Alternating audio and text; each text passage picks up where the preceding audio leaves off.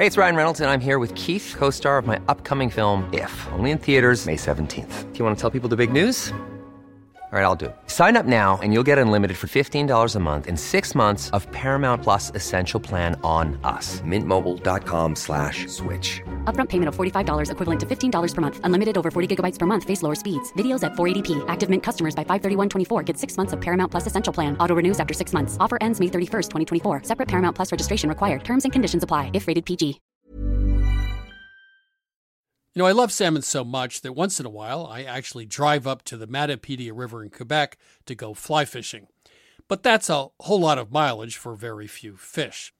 The rest of the time, of course, I purchase salmon at the supermarket, and most of what I buy is indeed farm raised. Mowi Farm Raised Salmon offers restaurant quality salmon right to your plate, and they have been in the business for over 60 years. It's available in seven different origins Norway, Scotland, Iceland, Ireland, Faroe Islands, Canada, and Chile. Each has its own distinctive taste and texture. They offer raw salmon fillets, but you can also purchase pre seasoned portions or cold smoked bites. And Mowi salmon is available ready to eat with cold smoked ultra thin slices as well as center cut loin. Please visit mowisalmon.us to learn more. That's Mowi, M O W I, salmon.us to learn more. You know, I grew up with Vermont farmers who made do with tools they had on hand a hammer, pliers, uh, and baling twine, of course, for most jobs. When I became a cook, however, I found that having just the right knife or maybe the perfect carbon steel skillet made all the difference. And the right tool also added pleasure to my cooking. I truly enjoyed my time prepping as well as cooking food. And that also goes for a car. The all new Lexus GX has an exceptional capability that will have you seeing possibilities you never knew existed. Its advanced technology and luxurious interior mean that wherever you go, you'll never go without. And that includes available dynamic sky panorama glass roof, available front row massaging seats, available 33 inch all terrain tires, and available multi terrain select. Live up to the all new Lexus GX, luxury beyond limits. Experience amazing at your Lexus dealer. Buying furniture is not easy. You want well designed pieces that fit into a modern lifestyle, yet the look should be timeless. And you want a custom experience creating furniture designed specifically for your space. My suggestion is that you check out Cozey, a North American company that thoughtfully designs furniture for modern living.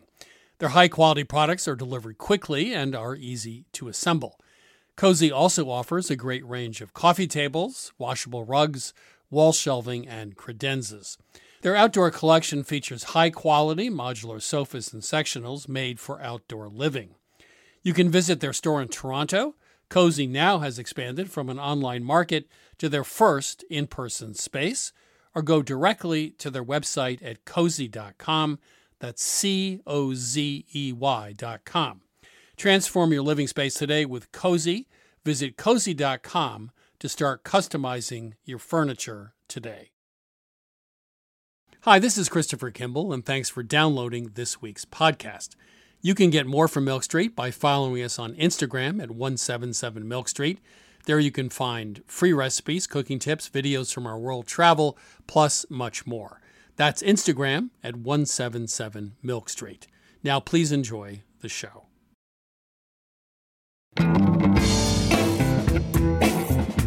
This is Milk Street Radio from PRX. I'm your host, Christopher Kimball. In Tanzania, 200 hunter gatherers called the Hadza have one of the world's most diverse diets, consisting of over 800 plants and animals.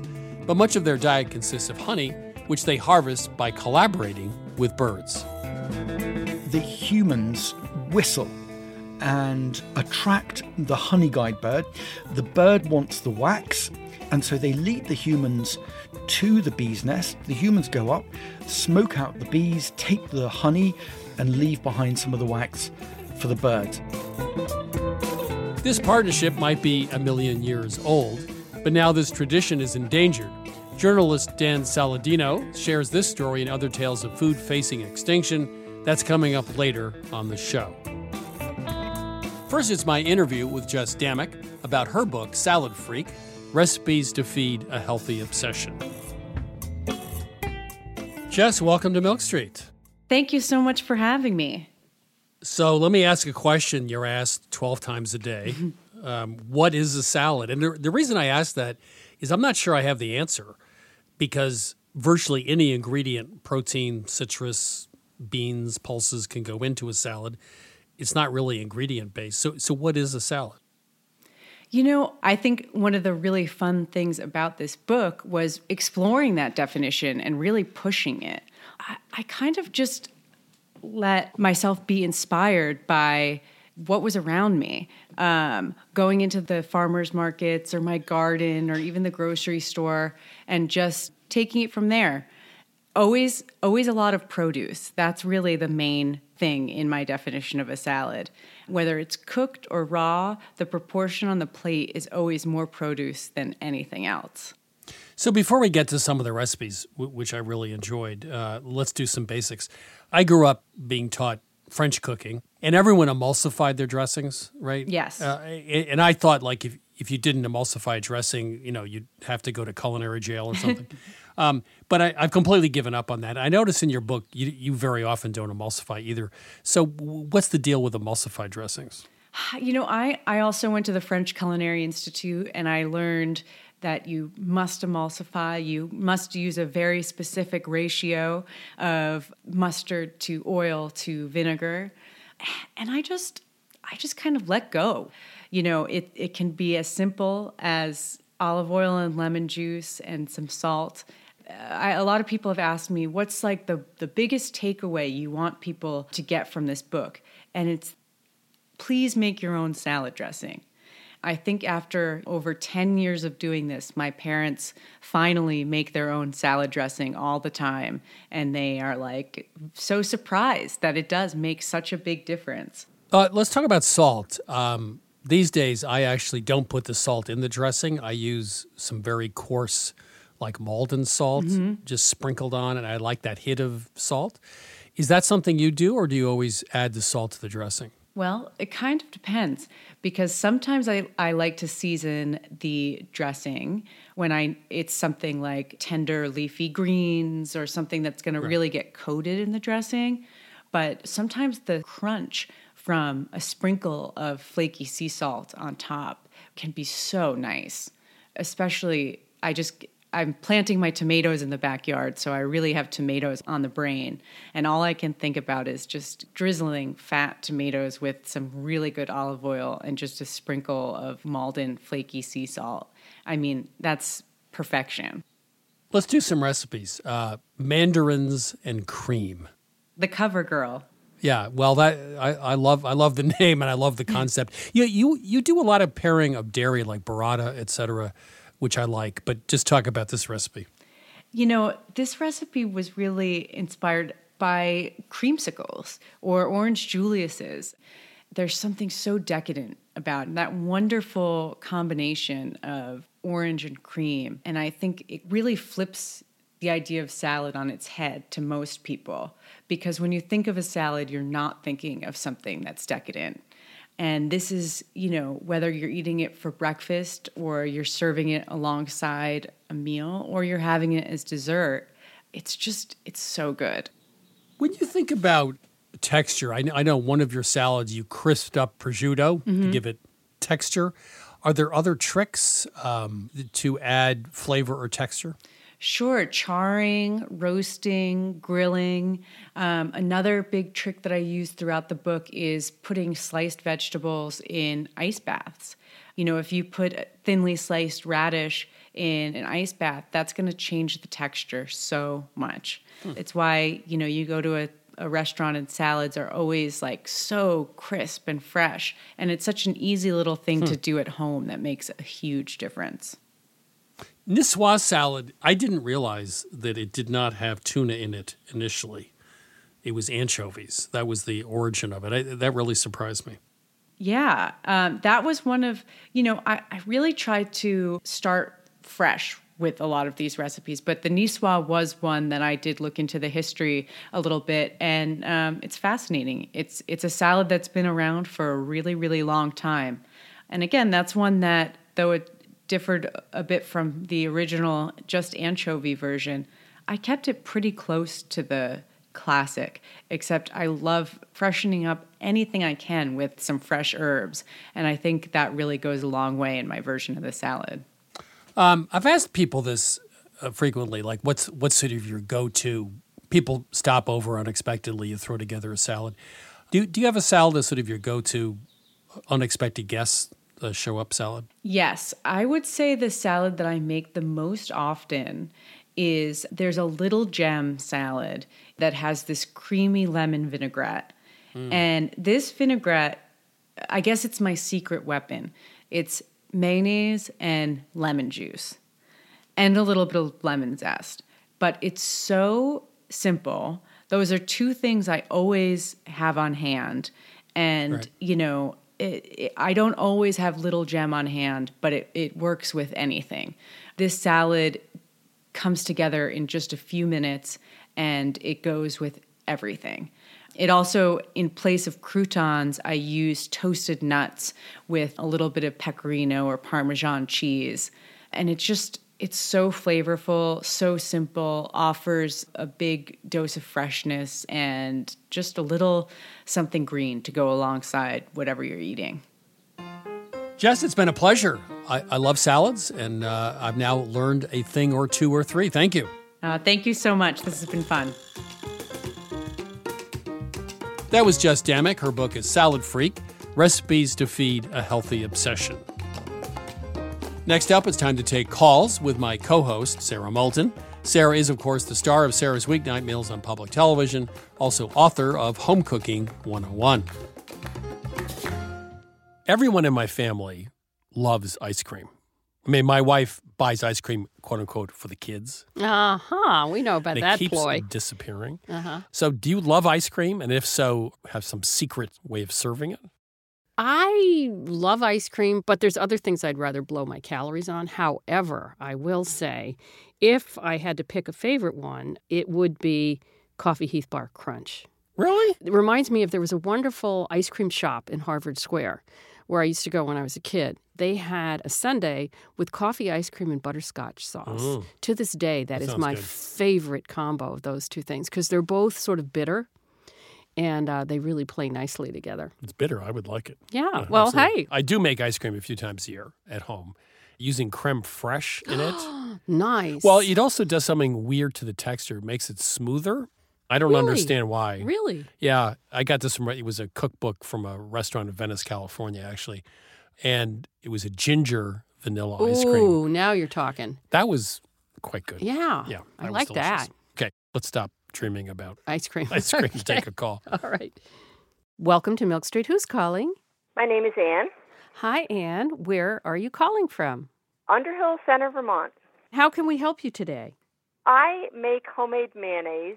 I've been making it for years using my mother's recipe, and the only problem I've ever run into is having it break while I'm making it, which happens every now and then.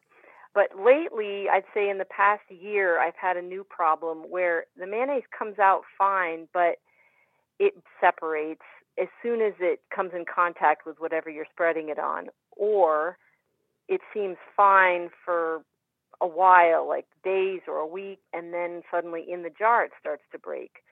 And I have no idea why that's happening, and I'm wondering if you know. Tell me what's in your mayonnaise and how you make it. Two egg yolks, Mm-hmm.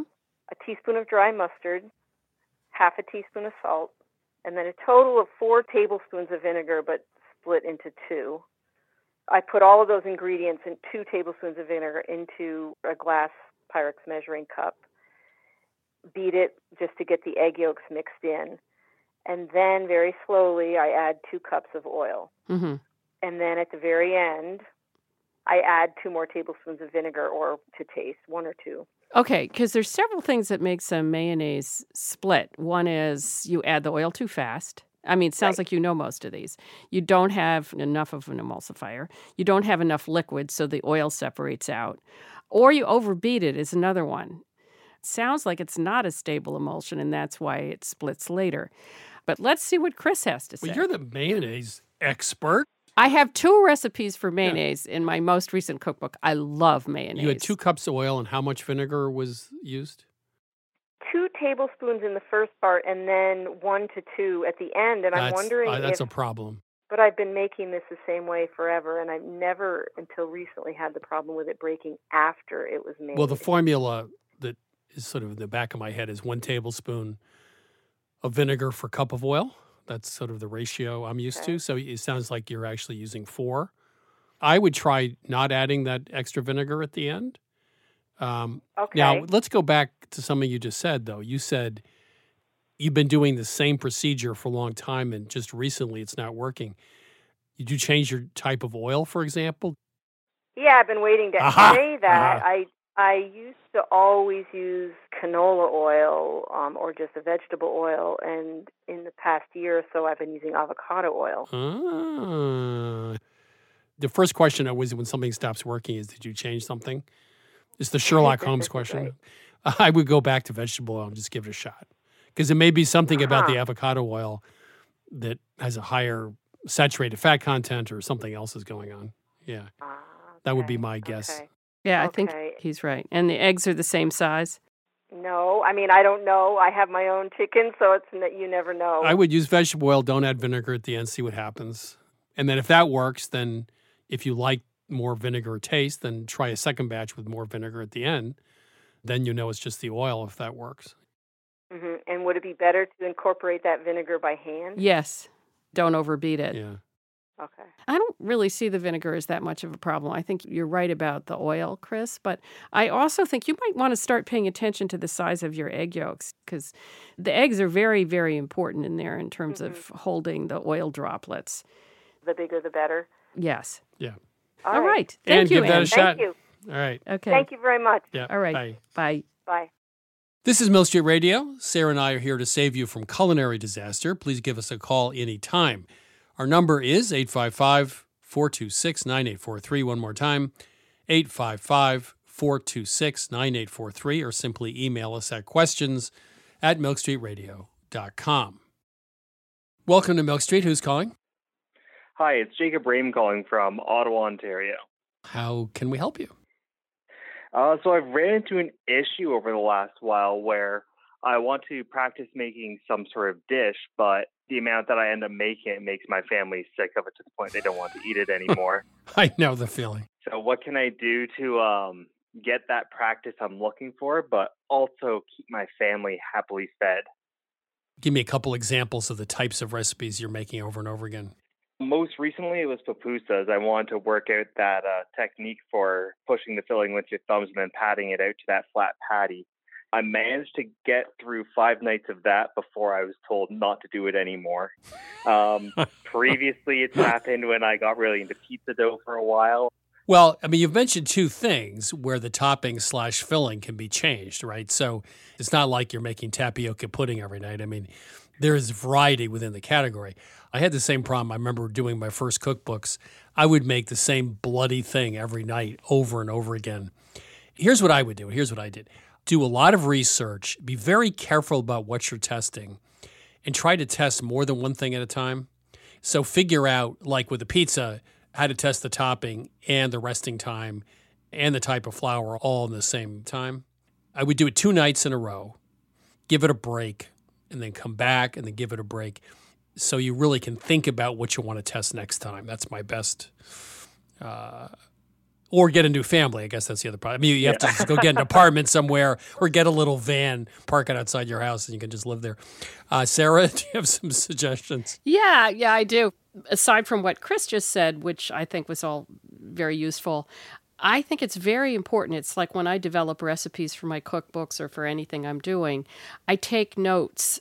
First, I write down the recipe as I hope I will make it. And then after I've made the recipe, I taste it and I write notes what I liked, what I didn't like, and very specifically what I thought I could change to make it better. If you keep a diary, it doesn't matter if you don't make it for another week because you go right back and look at it. I do normally keep notes, although normally that gets me so excited about reiterating on the recipe that I want to make it again as soon as possible. There's a question we haven't asked. After five nights of eating pupusas, weren't you getting sick of eating them every night for dinner? Um, a bit at times, although my um, drive to do it better next time usually overwhelms me being sick of the food. well, Well, that- you're, that's good. you know, maybe That's you good. should work in restaurants. Yeah. uh, or in Perfect. recipe development because this is the kind of stamina you need. You know, every single time you make the same dish to want to make it perfectly, and then it just does get better the more you make it. Yeah, I remember years ago we used to hire cooks, and, and the first thing we'd ask is, "Do you mind making something 35 times in a row?" Literally 35 times in a row. If you got that blank sort of stare, then you knew that was not the right person. But if it was like you, like, "Yeah, man, I can, I'll nail it on the 30th," then you're hired. I think Sarah's right. I think you have exactly the right personality. Very few people have that enthusiasm for the repetition. And my condolences to your family after the yeah, five nights all of those pupusas, right? pupusas. So okay, Okay. take care, man. Yes, thank you All so right. much for the advice. Yeah, All take right, care. Jacob. Bye. Bye bye. I really did have revolts like that. I remember. I'd be making chicken soup. Well, that's not so bad, but tapioca pudding every night. Yeah, is- that that would get you. yeah, that's it's like you know what hospital am I in? is pretty awful. Well, anything every you know, even something you absolutely adored, if you eat it six nights in a row, it's, it really does begin to It's- wear. It does begin to wear. Got to mix it up. Right. You're listening to Milk Street Radio. Up next, journalist Dan Saladino tells us about wild coffee, wind cured mutton, and other foods on the brink of extinction. That's right up after the break. I'm Christopher Kimball, and now here's a word from our friends at Allagash Brewing Company, who love food as much as we do here at Milk Street. Hi, this is Jason Perkins. I'm the brewmaster at Allagash, and I've been making Allagash White in Portland, Maine since 1999. So, a white beer is a very old style of beer. Traditionally, it was brewed with spices of some type, typically coriander and orange peel. And I think one of the things that makes Allagash White distinctive and different is the rare combination of complexity and drinkability.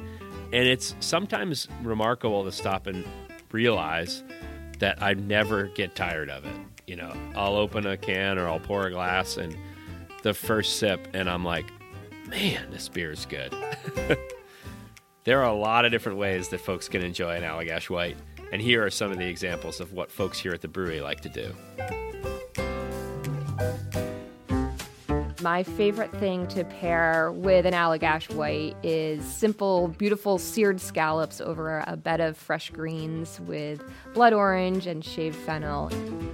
My favorite would probably have to be like an Italian or a hoagie, capicola, pickled vegetables, crusty bread. It's got that nice lemony, zesty character that just gets you ready for the next bite.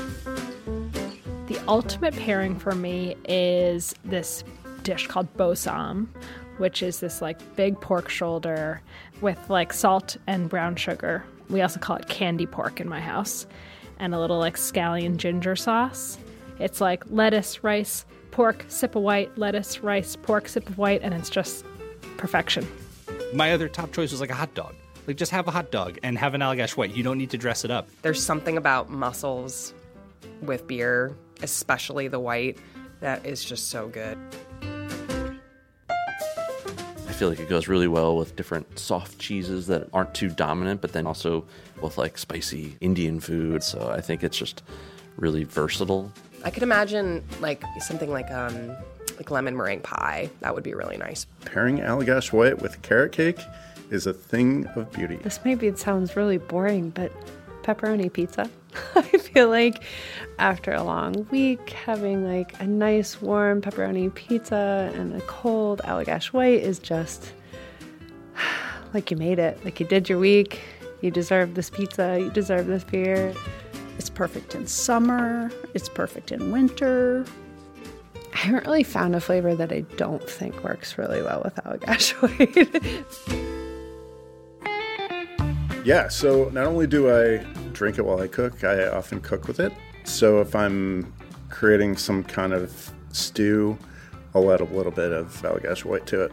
A lot of people use Allagash white in like a fried fish batter. Anywhere where you can add like a spritz of lemon or a spritz of lime, that could be the beer.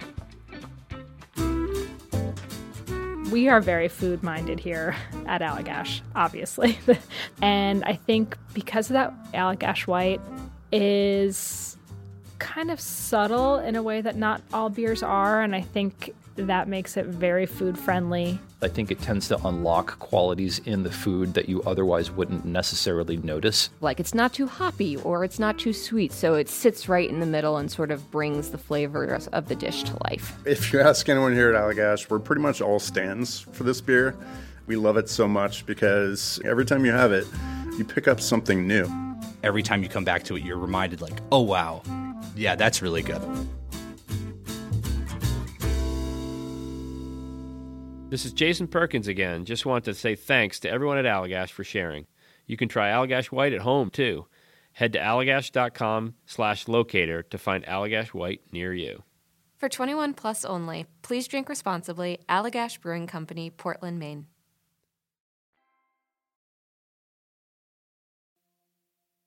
This is Milk Street Radio. I'm your host, Christopher Kimball. Right now, it's my conversation with Dan Saladino about his book, Eating to Extinction. It's based on his BBC radio series, The Ark of Taste, where he travels the world in search of foods at risk of extinction.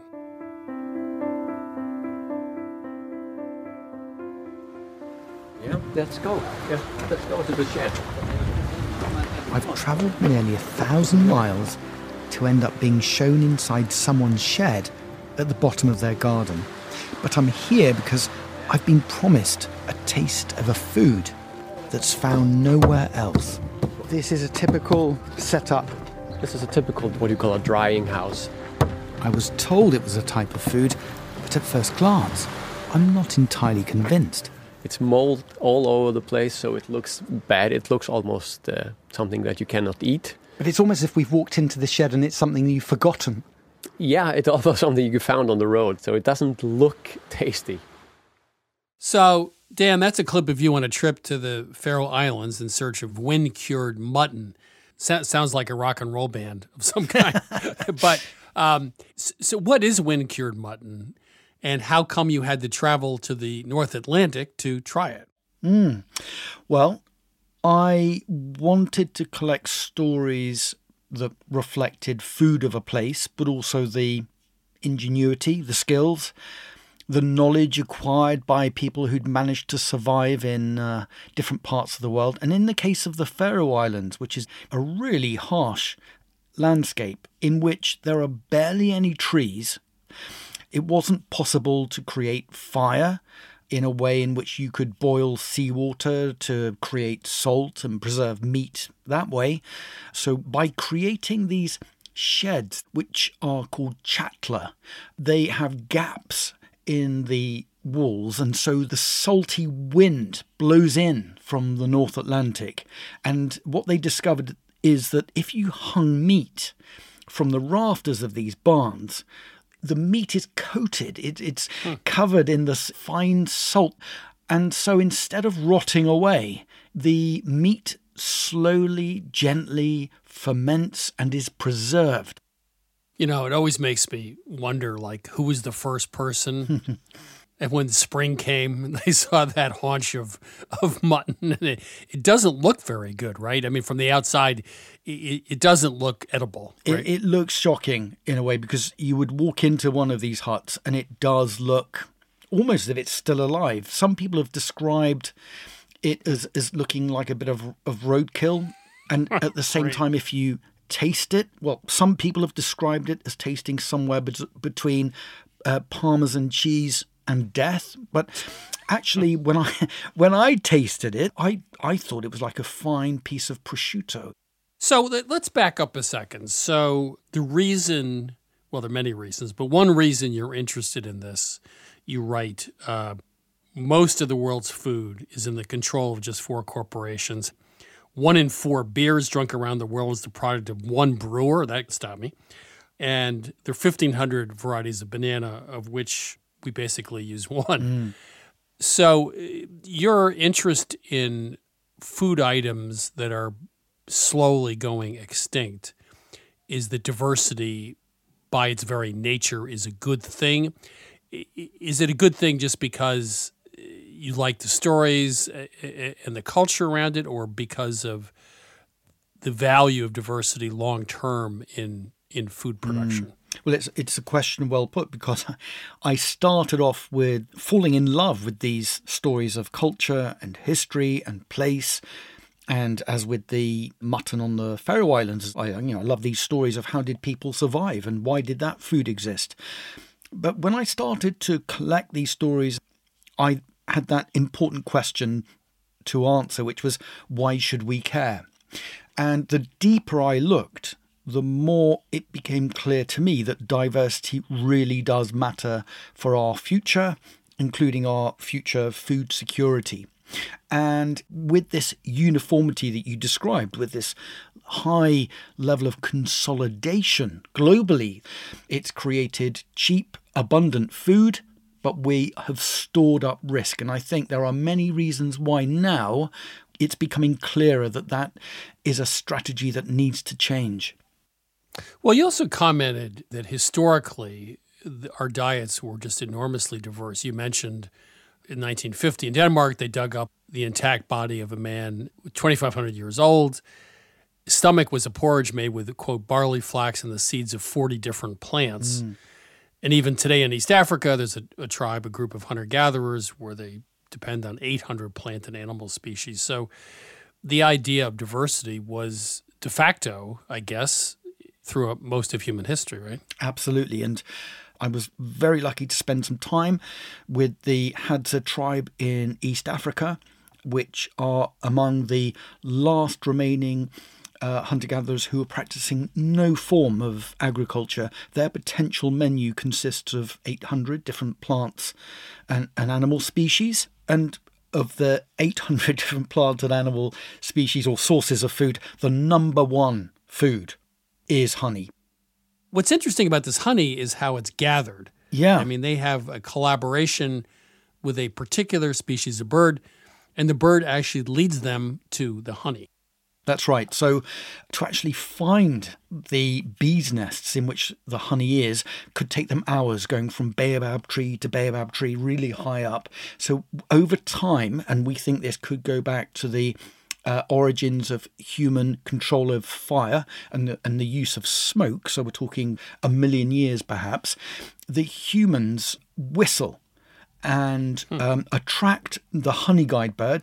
The bird wants the wax, but the wax in the bee's nest is far too dangerous for them to access on their own because of the stings from the bees. And so they lead the humans to the bee's nest. The humans go up with the smoke, smoke out the bees, take the honey, hmm. and leave behind some of the wax for the birds. So, absolutely right. It's a collaboration. And again, reflecting this story of diversity, they are a clue to that diversity that we evolved as humans to consume. And so, again, this relatively short success story that we created mostly in the 20th century was one that drove out all of that diversity. But because it's such a short period of time in which that's happened, it is like one big experiment. So these last two examples bring up a pretty interesting question. Uh, these were foods originally needed for survival. Technology has now come around, so they're no longer essential. So the question, I think, is can tradition survive in a world that doesn't need tradition? Yeah. Well, actually, I mean, I, got to see this. I went into supermarkets on the Faroe Islands, and there were ships arriving a couple of times a week from Denmark, filling up supermarkets with every food imaginable. Right. But there were people who were determined to keep the tradition of the um, which is the fermented meat, going. And in a sense, I mean, this is one of the other things I, I try and explore in the book that what, uh, what does it mean to be human in, in, when you're living in a world in which there are so many points of difference. And I think for many of the people I interviewed, you know, the food was a reflection of their culture and was an important part of their identity. So, so we, even if it has no real practical value, in some ways it has cultural value, which I totally agree with. Mm.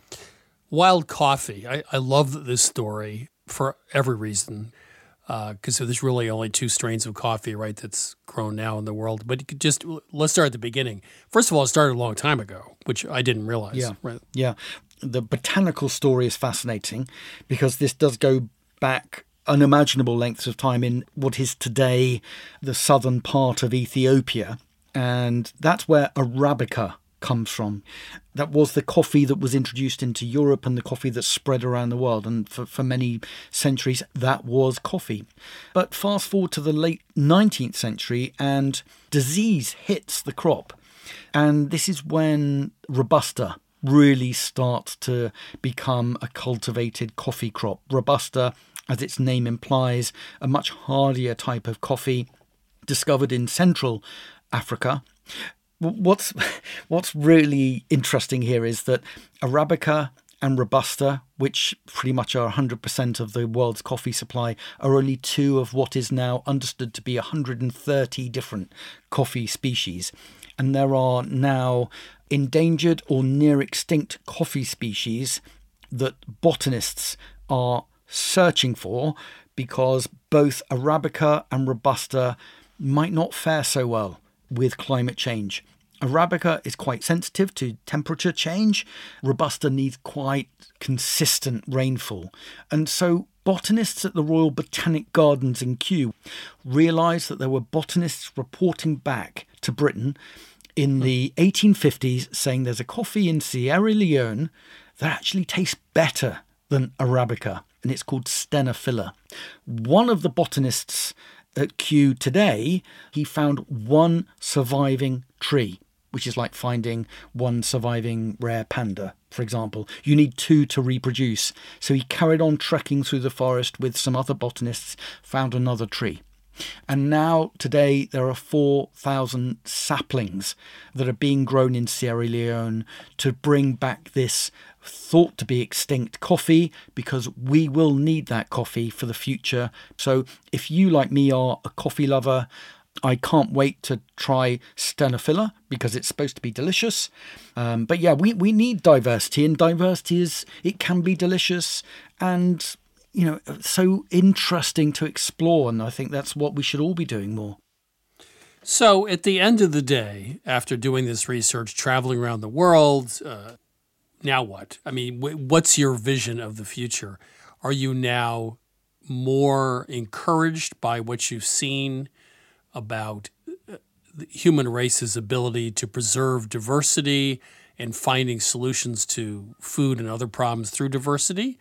Or are you at this point going, you know, I know what we need to do, but it's unlikely we're going to do it? Mm. I know what we need to do, and we haven't acted for a very long time when there have been people for more than a century saying diversity matters. This is not a new message, right. but we haven't acted on it. Um, I think the world is waking up to change because we need to change. The UN meeting last year, COP26, when the world agreed that it needed to reduce emissions and find other ways of, of producing food. That's one reason for change. The pandemic showed us the instabilities, the fragilities of supply chains. If you put all of those things together, it makes you realize why diversity does matter. I'm not anti science, I'm not anti technology, but we need huge amounts of diversity for the future. Dan, it's been uh, it's been really a pleasure having you on Milk Street. Thank you so much. Thank you so much for inviting me on the program. That was Dan Saladino. He hosts the food program on BBC Radio 4. His book is Eating to Extinction The World's Rarest Foods and Why We Need to Save Them. Survival produces innovation, including using birds to scout for honey. I grew up summers working on a farm that had a hand pump in the sink and also an outhouse.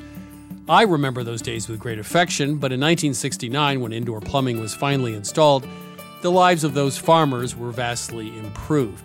Now, one might argue that using an outhouse on a cold February night brings one closer to nature, but that opinion is only held by folks who answer nature's call indoors. As technology makes much of the past obsolete, we lose part of our humanity but we also gain lives that are longer, healthier, and actually easier than those of even Roman emperors. You know, every trade off has something lost, but it also has something gained. You're listening to Milk Street Radio. Now it's time to chat with J.M. Hirsch about this week's recipe falafel. JM, how are you? I'm doing great. You know, when I'm in town in Boston, there's a little place off Harvard Square where I get falafel. A very nice guy, and he fries them to order, as it were. And they're really quite good. But I always wondered, and you always wondered, you know, is there the ultimate falafel? and what would that be? So you went to Jordan to answer this question, and you definitely did answer it. Yeah, you know, I chose Jordan for a very particular reason. It's kind of at the crossroads of the Arab world. And so you get a lot of different influences coming in. And as you know, falafel is, I don't want to quite say a universal in the Arab world, but it's prominent. And a lot of those traditions have come together in Jordan. And I had heard tales of their epic falafel. Now, you and I have eaten falafel all over the world, and I'll say I've had some falafel in Boston, not impressed. But I knew that if I went to Jordan, I would get the real deal. And in fact, I did. And I'm just going to tell you first of all, the outside, shatteringly crisp, like unbelievably, wonderfully light, yet crunchy. The inside, pillowy, airy, fluffy. The flavoring, bold, like really bold. And that's due to Baharat, a seasoning blend that's used in everything in Jordan. You know, can be anything, by the way. You know, Baharat actually translates loosely as something yummy. And you can get a million different combinations of Baharat, but a lot of them use things like warm spices like cardamom and coriander, cumin, cinnamon, sumac, black pepper, things like that. Anyway, the best falafel I had used a lot of Baharat to season them, a lot of herbs to give them freshness and keep them light. And I'll just tell you, they were the best falafel I've ever had in my life. You know, when I tasted them in our kitchen, the thing that really struck me, besides the incredibly thin, uh, crunchy exterior, it was the amount of herbs. I mean, there's Yeah. this massive quantity of herbs. It's almost like half herbs inside. Yeah. Which is very different than when it's, you know, all chickpeas or fava beans. Right. No, absolutely. There were a ton of herbs, fresh herbs used in falafel. And it's a fascinating process. So, you know, the chickpeas are never cooked for falafel. They are soaked overnight and then they go through a meat grinder. and it comes out looking like ground beef, frankly. And they throw the fresh herbs, cilantro and parsley, into the meat grinder as well. And what you get is this like ground beef looking green stuff stuff, which, okay, right there is not very appealing, right?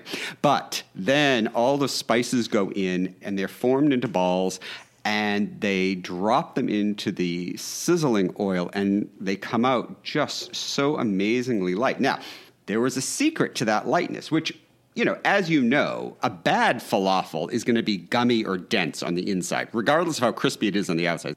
They get around that. They use either baking soda, baking powder, or a combination of them inside the falafel. And that produces this light, fluffy texture on the inside, which is such a wonderful contrast to the crispy, crunchy exterior. They really nailed it. It was so good. I'm ready to get back on a plane and have some more. You know, the last thing I really liked was the tahini sauce because Yes. it had yogurt in it, but it also had a lot of lemon juice. So it was very bright. It wasn't just a dull blanket, it was really a nice addition. I love tahini and I will gladly slosh it over anything. But they have a sauce that lightens it up in Jordan. They call it kind of the holy trinity of Arabic cooking. And it's a combination of tahini, lemon juice, and yogurt. And sometimes they thin it with a little bit of water. But the result is that you get the richness of the tahini without it weighing things down because on its own, tahini can be kind of heavy. It's so good paired again with that kind of herbal spiciness of the falafel and the crunchiness, and you get this creaminess from the tahini sauce. It's really phenomenal. JM, thank you. You found, um, and we, we don't like to say best because these things, you know, the next time you go on, on a trip, you might find one you like as much. but for now, the crispiest, lightest, and most flavorful falafel uh, we found today. Thank you. Absolutely. Thank you. You can get this recipe for falafel at milkstreetradio.com. This is Milk Street Radio. Coming up, Grant Barrett and Martha Barnett tell us how to live with relish and zest.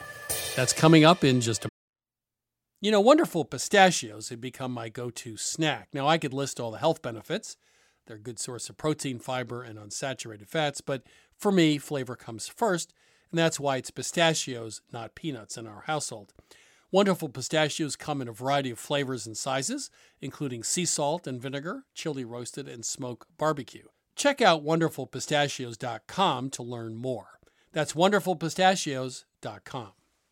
You know, I grew up with Vermont farmers who made do with tools they had on hand a hammer, pliers, uh, and baling twine, of course, for most jobs. When I became a cook, however, I found that having just the right knife or maybe the perfect carbon steel skillet made all the difference. And the right tool also added pleasure to my cooking. I truly enjoyed my time prepping as well as cooking food. And that also goes for a car. The all new Lexus GX has an exceptional capability that will have you seeing possibilities you never knew existed. Its advanced technology and luxurious interior mean that wherever you go, you'll never go without. And that includes available dynamic sky panorama glass roof, available front row massaging seats, available 33 inch all terrain tires, and available multi terrain select. Live up to the all new Lexus GX, luxury beyond limits. Experience amazing at your Lexus dealer. You know, I love salmon so much that once in a while I actually drive up to the Matapedia River in Quebec to go fly fishing. But that's a whole lot of mileage for very few fish. The rest of the time, of course, I purchase salmon at the supermarket, and most of what I buy is indeed farm raised. Mowi Farm Raised Salmon offers restaurant quality salmon right to your plate, and they have been in the business for over 60 years. It's available in seven different origins Norway, Scotland, Iceland, Ireland, Faroe Islands, Canada, and Chile. Each has its own distinctive taste and texture. They offer raw salmon fillets, but you can also purchase pre seasoned portions or cold smoked bites. And Mowi salmon is available ready to eat with cold smoked ultra thin slices as well as center cut loin. Please visit mowisalmon.us to learn more. That's Mowi, M O W I, salmon.us to learn more. Ever catch yourself eating the same flavorless dinner three days in a row? Dreaming of something better? Well, HelloFresh is your guilt free dream come true, baby. It's me, Keke Palmer. Let's wake up those taste buds with hot, juicy pecan crusted chicken or garlic butter shrimp scampi. Mm. Hello Fresh. Stop dreaming of all the delicious possibilities and dig in at HelloFresh.com. Let's get this dinner party started. Hi, I'm Daniel, founder of Pretty Litter. Did you know cats tend to hide symptoms of sickness and pain? I learned this the hard way after losing my cat, Gingy. So I created Pretty Litter, a health monitoring litter that helps detect early signs of illness by changing colors, saving you money and potentially your cat's life. Pretty Litter is veterinarian developed, and it's the easiest way to keep tabs on your fur baby's health right at home. Go to prettylitter.com and use code ACAST for 20% off your first order and a free cat toy. Terms and conditions apply. See site for details. Moment.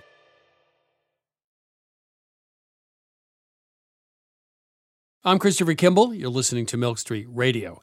Right now, Sarah and I will be answering a few more of your cooking questions. Welcome to Milk Street. Who's calling? Barbara Spear, Hi, Barbara. Where are you calling from? Livonia, Texas. And what is your question today?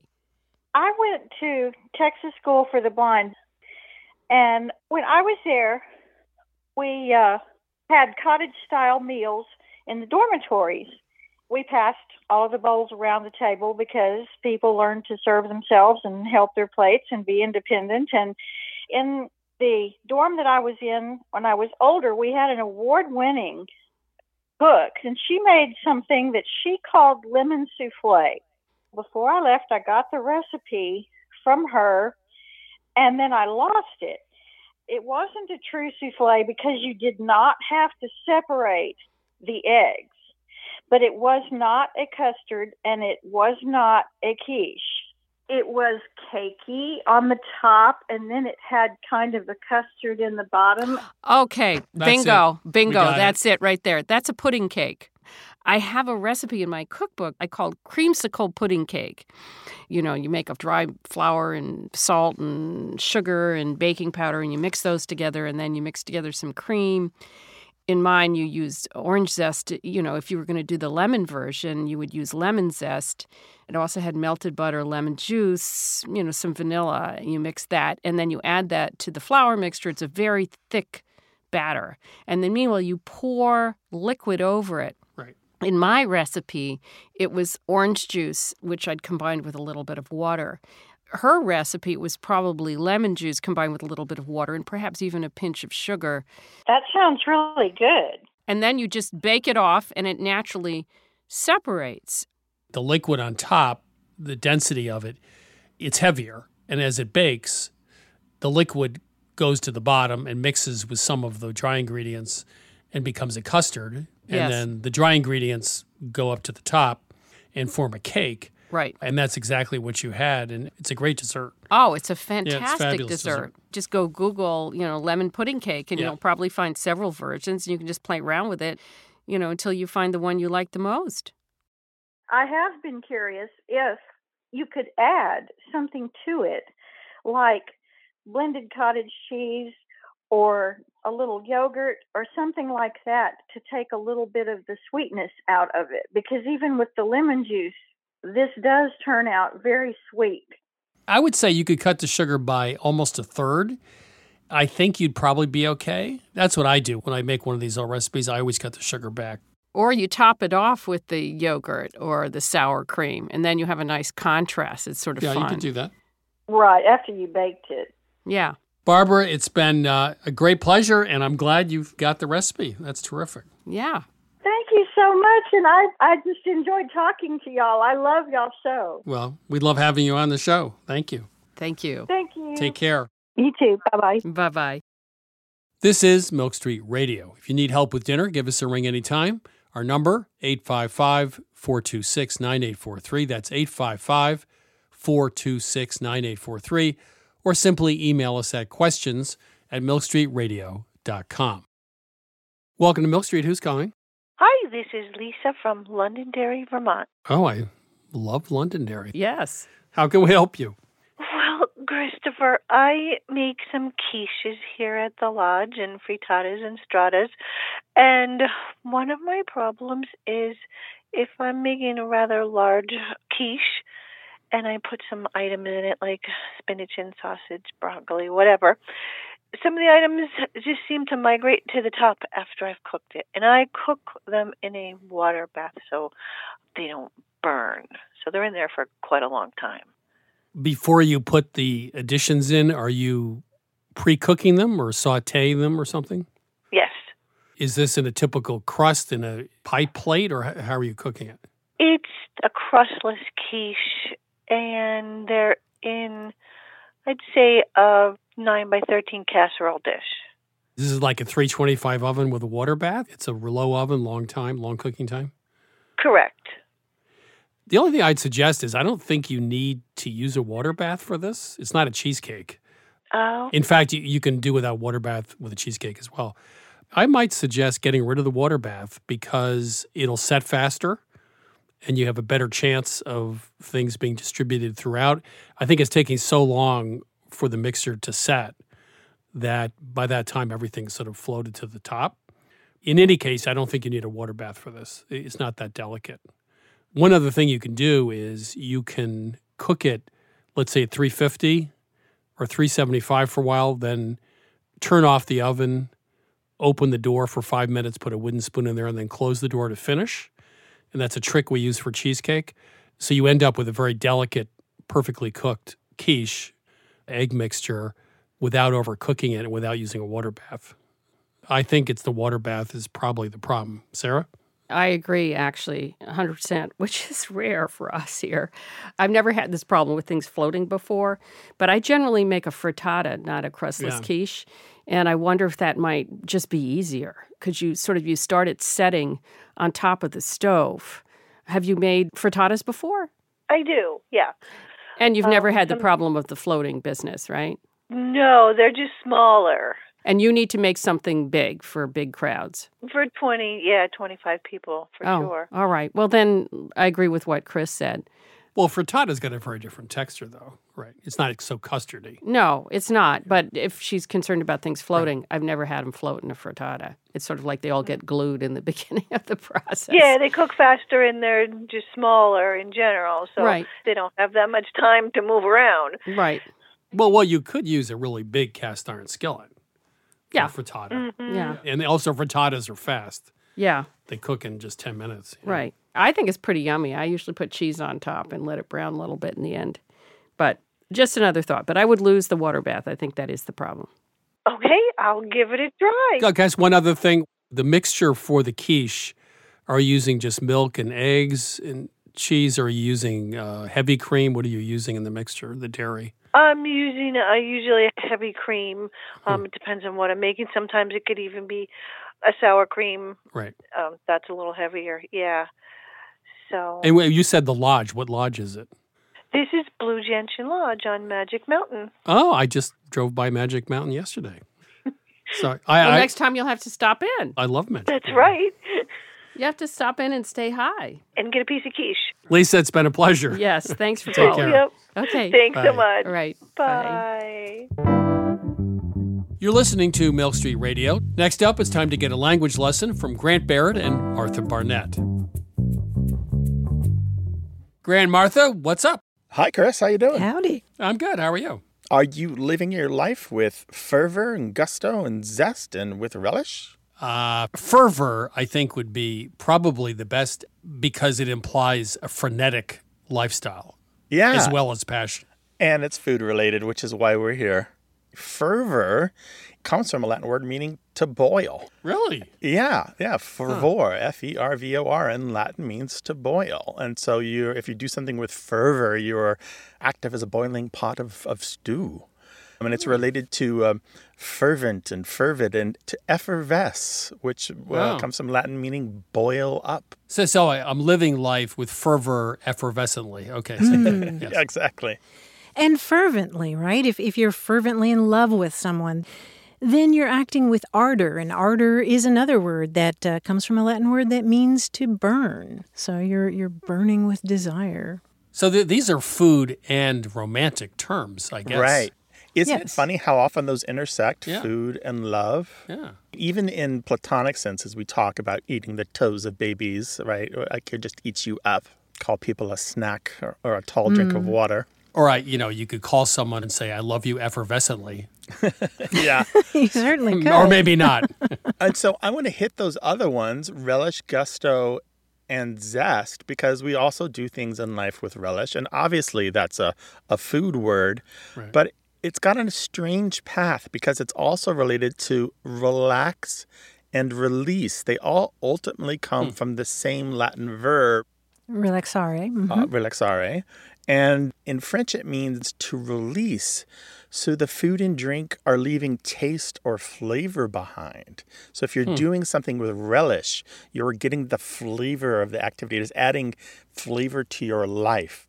Yeah, but uh, what's interesting there is that relish is an accompaniment to something. Mhm. But you're saying that to relish something or doing something with relish, you're extracting the full measure of the flavor of the activity, which is a Mhm. little different than adding relish to something else, right? Well, if you think about relish in the original sense, a relish was something that you would add to meals that were generally very boring. Oh, I see. Yeah, a beef that you boiled Right. because otherwise Right. you might die from it, or you know meals that were incredibly unhappy, but you would add these very spicy preserved relishes, and that would add the bit of life to your food. Is this the cookbook you guys are going to write? Grant and Martha's Unhappy Meals?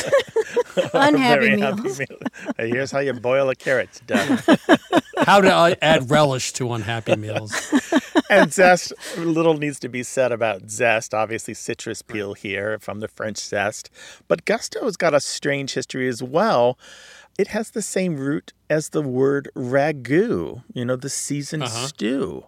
It's that Huh. G O U T, which, if you know French, taste. Yes, the French word for taste is G O U T.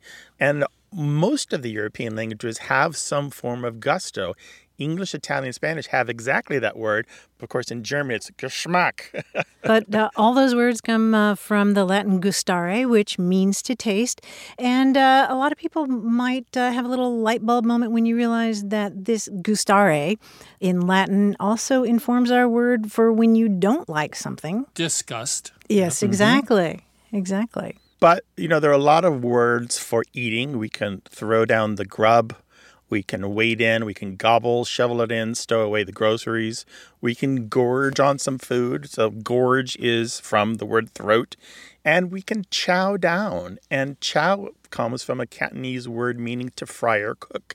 It's the same chow as in chow mein. Hmm. Yeah, and the one that's always intrigued me is tuck in or tuck into. And it's a really weird um, expression if you think about it. Any idea why we would say you tuck into a salad? Are you tucking in the napkin before you eat? I don't know. That's what I originally thought. But Yeah. apparently, um, it has to do with the fact that originally it was tuck, meaning to consume or swallow. So you would tuck Oh. the food away inside Oh. of you, sort of like you house a hamburger, for example.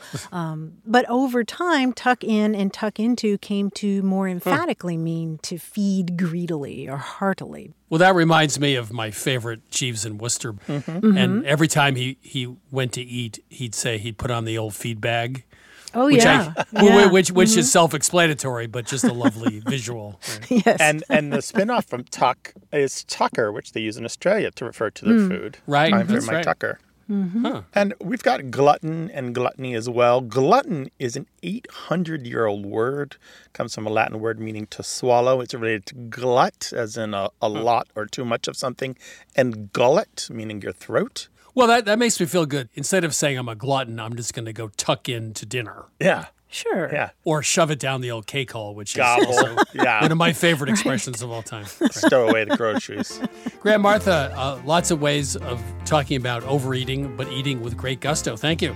Yeah, sure. It's been zesty fun. That was Grant Barrett and Martha Barnett, hosts of A Way with Words. That's it for today. Over the last few years, we've produced more than 200 episodes of Milk Street Radio, and you can find them all on Apple Podcasts, Spotify, milkstreetradio.com, or wherever you find your podcasts.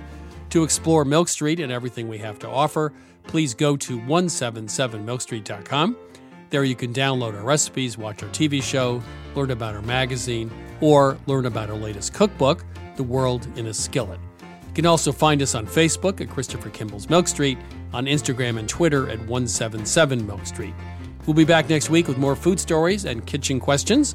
Thanks, as always, for listening.